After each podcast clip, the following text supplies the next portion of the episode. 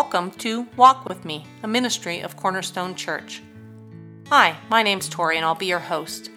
Sometimes when I want to make a new friend, I'll say, Come walk with me, and we'll talk.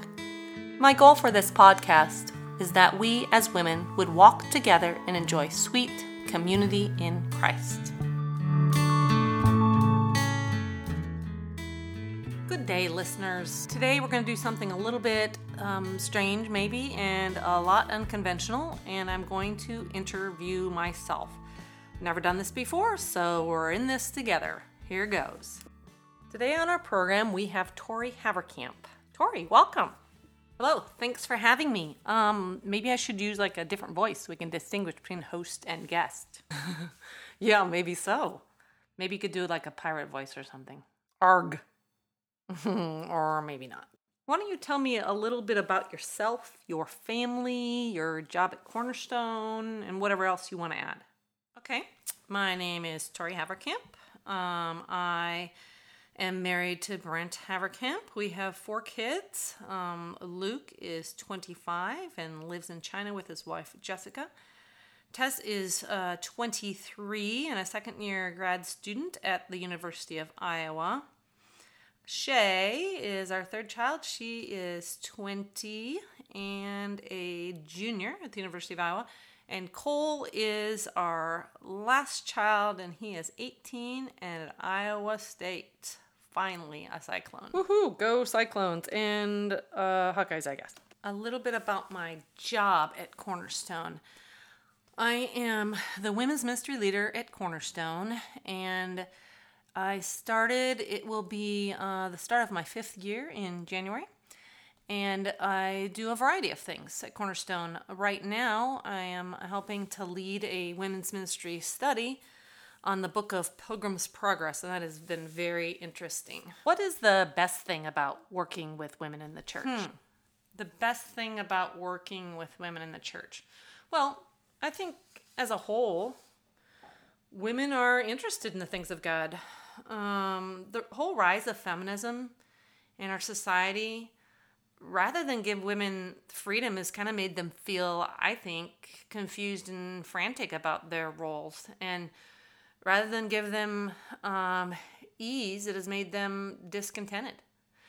And so I think most women hunger for solid truth and they learn for great leaders. And I think God's role for womanhood um, being a sensitive, nurturer, reliable helpmate, a life giver, I think that's truly innate to the majority of women, both in the church and out, whether they want to admit it or not. So when we are comfortable and clear in our roles, things seem more solid. And I think contentment comes easier um, for women. And I think sometimes more choices um, make us scared because we don't know what to do.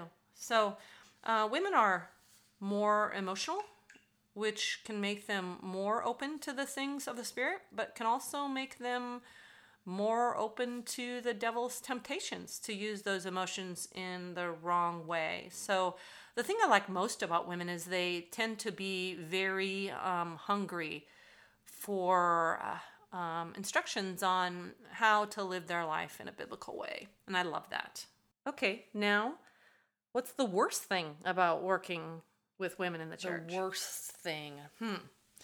Um, what I see when I work with women, and not only do I lead Bible studies and things like that, but I often uh, meet with women kind of on a discipling, one on one kind of mentoring type relationships. And I see that a lot of women, um, they lack confidence. And I think it's probably more prevalent today because they look at each other on social media and decide that their life is not good enough and they don't measure up. And I think that's really damaging because um, God made us each with our own life and our own role. And if we choose to be discontented with that role, then um, we are not going to reach the full potential that He has um, planned for us. And so I think lack of confidence because of our comparison to others is um, is really damaging. And I also see uh, women my age, I would say, let's say 45 and older,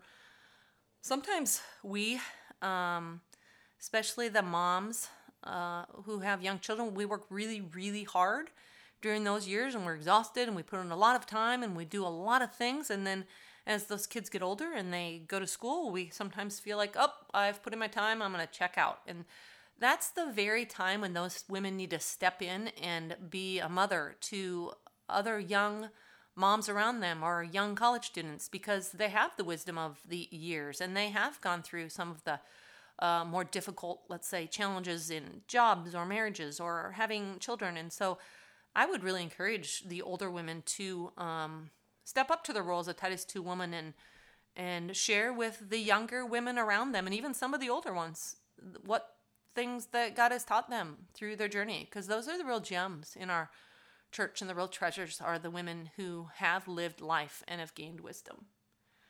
So those are the two things I guess I would say were the worst, although I find working with women really delightful. So, is working in ministry a more godly job than, let's say, being a stay at home mom or teaching school or working at a bank? No, I wouldn't say that working in ministry is a more godly job. I do have the advantage of thinking about things of God and His Word more often, which I love, but I was a stay at home mom for 20 plus years and found that job to be probably more more sanctifying than this. Um, there's so many things that are built into your character when you're doing just the normal drudgery of life that can that can teach you about submission and servanthood and forgetting about yourself and loving others. So I wouldn't say that being in ministry is a more godly job. I think anywhere God puts you, um, let's say being a bank teller. I think if you do that for the glory of God and do it to the best of your ability, then that's the most spiritual thing you can do right then. And that is a really good thing, and that's God's plan. So, ministry is fantastic because our focus is on the Word of God and on God Himself and on uh, building community between believers. But I don't think it's a more spiritual job in any way. Um, just like any other job, we have tasks that we need to do, and our character is really shown through a really normal, everyday um, attitude. And um, we show our character, I think, more when we have to work in our normal, everyday things than we're on the when we're on the mountaintops. So, no, I would say it's a fantastic opportunity, but it's not a more godly role per se. Let me tell you one story. So, when I was a, a stay at home mom with four young kids, I felt like I was continually forever doing laundry. I don't know if any of you can relate to that, but I was doing laundry and I really liked hanging out clothes because it gave me a few minutes alone. So I would wash my clothes and then I would hang them on a clothesline outside. And one day, when I was hanging out my clothes all by myself, I was kind of uh, grumbling to God and I said, God, I'd love to do really big things for you and lead out on this and have more time to spend in your word, but these kids, this family. And it's almost as if God stopped to me mid sentence as I was grumbling and said, Tori, what you're doing right now is exactly what I want you to be doing. And you know what I was doing? I was hanging out laundry, the most mundane of motherly tasks. And so um, I would say that if you are in the place where God has put you and you're doing it and you are um, maybe not even having the best attitude about it, but doing it because what God has put in front of you, then that is the job God has given you right then. And that in itself is pleasing because you're achieving um, what God has set before you. And so take heart in those times of changing diapers and doing um, spreadsheets and serving people because uh, that's what God has placed you in in this season, and He wants you to do a good job of it, and that in itself is pleasing to Him. Okay, that's really good, but now you're in a little different stage, and there are things that you can do to kind of keep up to date and stay in step with God. Now, don't hear me wrong. I believe that salvation is by faith alone, but there are some things that we can do to get closer to God. What are some of the disciplines that you employ to stay current or stay in step with God? Hmm. Some disciplines that help me kind of stay in step. Well, right now, Brent and I are um, empty nesting, which is a whole new phase where we can actually sit at the table and talk to one another without interruption, um, which is very wonderful. So, right now we're going through the Bible reading plan that Cornerstone's going through, and um, that's a really fantastic thing because number one, it's a plan. Uh, number two, it's like three days, four days a week. I can't remember. Um, and so it's not overwhelming, it's achievable. So that's a wonderful thing. I love having a plan. So if I'm not doing that, um, I have some sort of other plan. I've gone through Bibles that are uh, chronological day by day Bible, and that helps me because even though the one year Bible usually takes me two or two and a half years to get through, I know what I'm doing the next day because I just turn to the next page. So having a plan really, really helps me, and it makes me not feel like, huh, what do I do next? So for Bible reading, I would say that that's key for me is having a plan. Secondly, I'm kind of a, a journaler. I haven't been journaling as much lately, but I normally journal. Um, I'll write down what I've learned in the Bible or things that are concerning me or things God has been kind of uh, pressing in on me, and I'll ask questions and I'll write down um, thoughts, and it just kind of helps me organize uh, everything that's running around wildly in my head. So, journaling I think is really good too because I'll record answers to prayers and um, it helps me look back, kind of like the Israelites did in the Bible. They often repeated what God had done and his faithfulness and all of the things in history that he the ways he showed that he loved them and took care of them. So that helps me to look back in my journals and say, "Oh, God was listening. He answered this prayer." So that that's been good for me. Journaling's been good for me. Um, another thing that really helps me because my emotions tend to be rogue.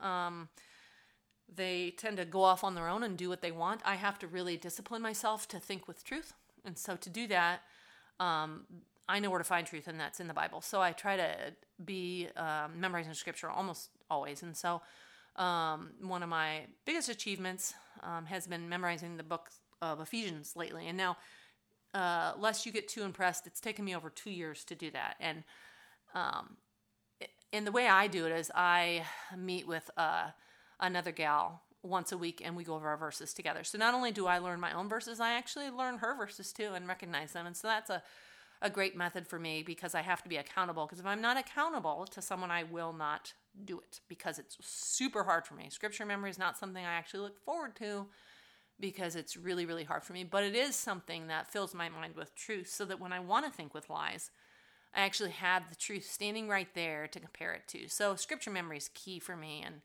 um, renewing my mind. So, those would be some of the key things that I do uh, to keep. Um, in the way that you say, uh, in step with God. So you're in ministry, so you think about this stuff, theology, God, um, your relationship with Him a lot. Um, so does God teach you more through your personal time alone with Him, or through the studies you offer through your ministry, or both? Hmm. So does God teach me more through my personal time or through studies? Well, both. Um, I think lately, probably. Um, I do a lot of walking, especially in the sunrise, and so God often meets me there, and I don't mean physically meets me, but He meets me um, because I seek Him, and He kind of answers questions in my head. And I think walking in the sunrise has helped me feel really loved by God. Seems strange, but uh, you know that's how natural, uh, kind of general revelation works. God shows Himself through nature. And for some reason, that makes me feel very confident that he's there and he hears me. And so that's been a, a good practice for me. So I think that has been a way to teach myself that God truly loves me and uh, wants to spend time with me. So that would be a, a way that he teaches me about himself pers- in my personal time. Um, but um, like I said earlier, we're going through the book of Pilgrim's Progress in um, our Bible study this semester. And I've learned so much from that. And God has taught me um, through the way that Paul Bunyan, um, John Bunyan, Paul was the the big giant. John Bunyan wrote um, about characters. Um, God has showed me those characters not only in other people but in myself, and so because John put a name with certain emotions or characteristics, it's really helped me learn about myself and the way I try to deceive myself with certain things or the way I try to justify or rationalize things. And so God's really been teaching me about Himself through that as well. So I would say both. Um, Yeah. So, what's one thing God has been teaching you lately? And how did He teach you this?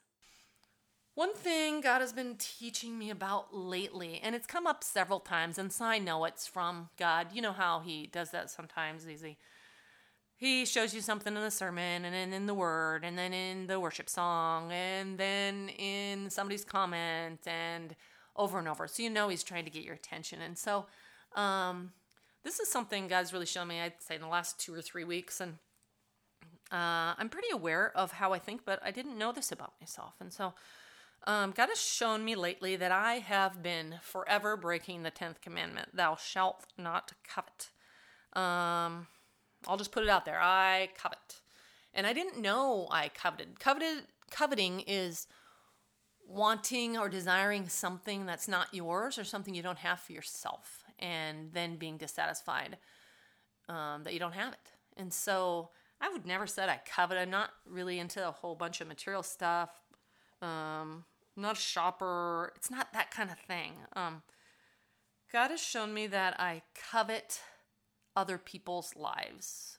So pretty much for as long as I can remember, I have wanted to be someone else. So when I was a little girl, I wanted to be my sisters because they were either really good in school or popular or really fantastic uh, superstars at sports. And then as I uh, got in college, I wanted to be the better college student and be more successful in um, my major. And then as I um, got married and had children, I wanted to be that mom who made all the baby food or made her kids clothes or was super creative. And then as my kids grew, um, I I just wanted to be different. I wanted to be someone else. And now, um, in this phase, when I have a little more time to spend on myself, I'll see other people who write blogs or produce um, beautiful pieces of artwork. And I like to write and I like to paint and do things. And so when I see people being successful in areas that I would like to be successful, then I immediately want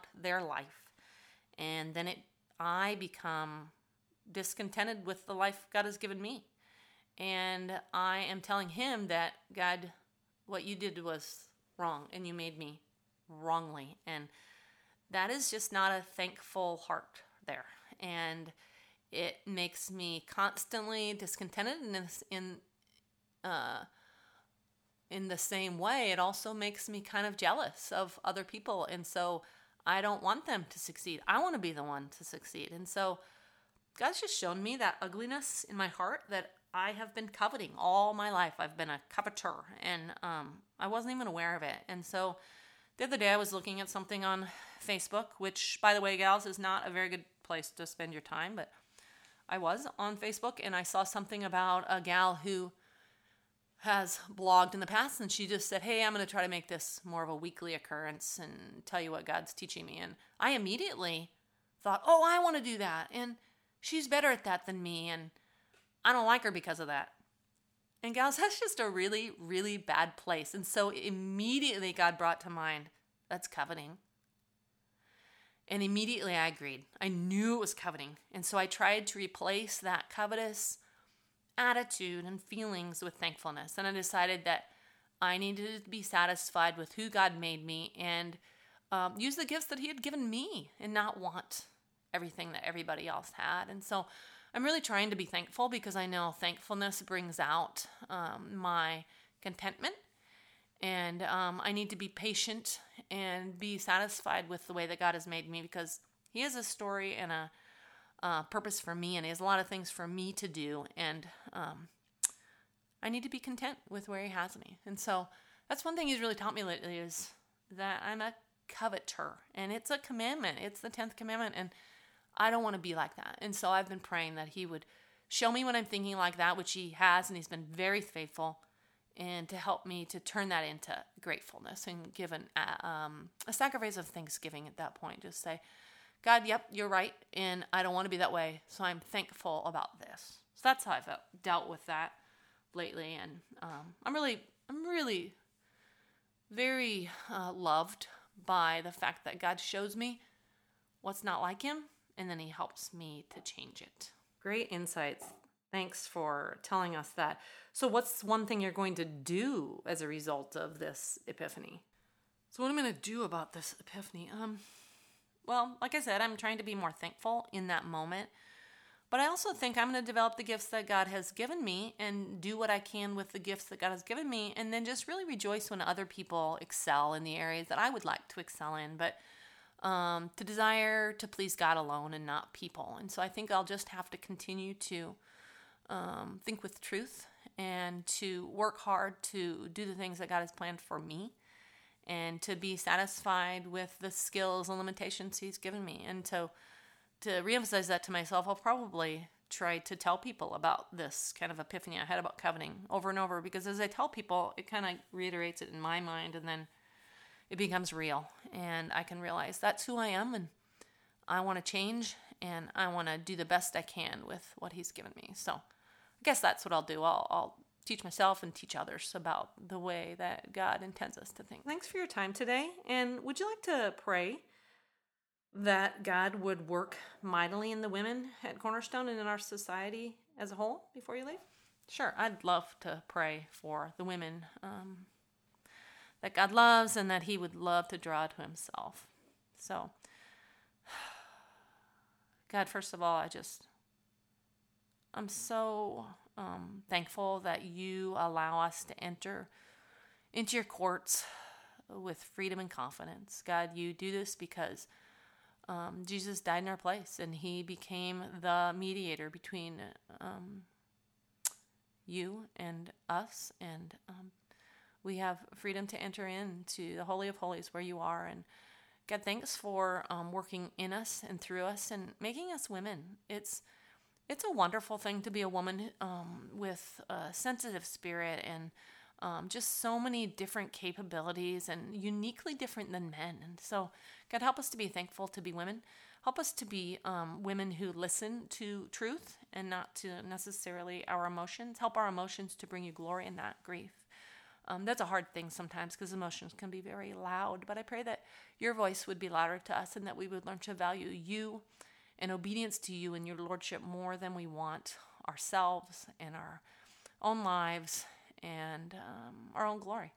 So, God, you've been faithful to me in the past, and you'll continue to be faithful in the future. I pray that you would um, continue to work through the women to make them desire you more, to teach them more about yourself, and that for those women who don't know you, that you would um, draw them with cords of loving kindness, and that you would be uh, working in them because you say in your word that no one comes to you except by um, the Father, and so you draw them, and any spiritual interest is the result of you drawing them close. So I pray that that would be the case with the women in our community, and that we, as Cornerstone women, would be a great reflection of the sweetness of Jesus. So, God, help us to live out our faith um, in ways that bring you glory. And I pray all these things in your name. Amen. Thanks for walking along with us today. I'd love to get to know you better, so let's walk again sometime, shall we?